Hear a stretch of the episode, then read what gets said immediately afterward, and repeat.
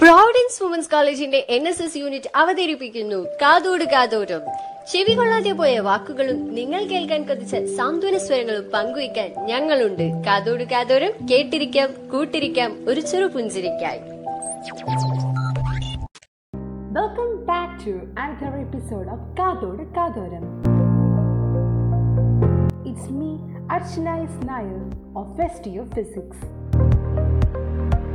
The world is a book, and those who do not travel read on one page.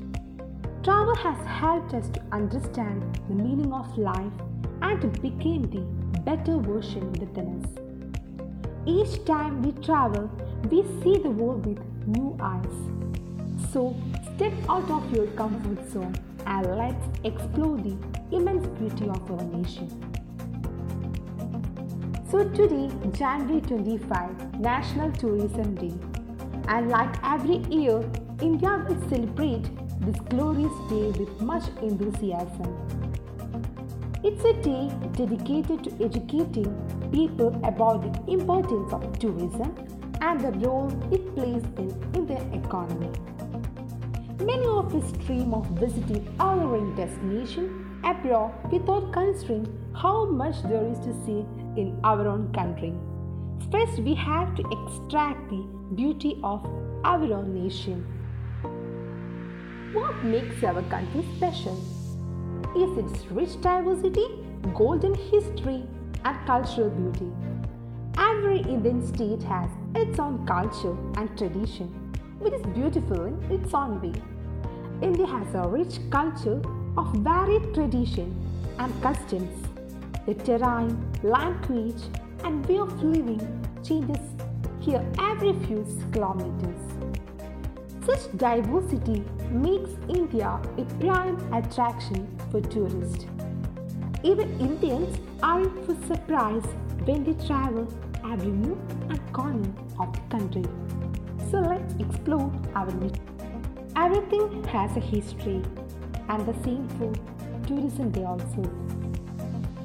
After India's independence in 1948, a tourist traffic committee was formed to promote tourism in India for the first time. Its first regional office was set up in Delhi and Mumbai and followed by two other offices in Kolkata and Chennai in 1951. However, in 1958, a department for tourism was created under the government which came under Ministry of Transport and Communication. So now let us go through most relevant tourist destinations in India. Varanasi, the golden stairs of spiritual India. Agra Fort, the arena of fortitude. Pangong Lake, the infinity pool. Meenakshi Amman Temple, abode of divine, the lifeline of Hindustan. Thar Desert, golden grounds of India. Munnar of Kerala, our God's own country, the Emerald Garden, and the mighty Himalayas.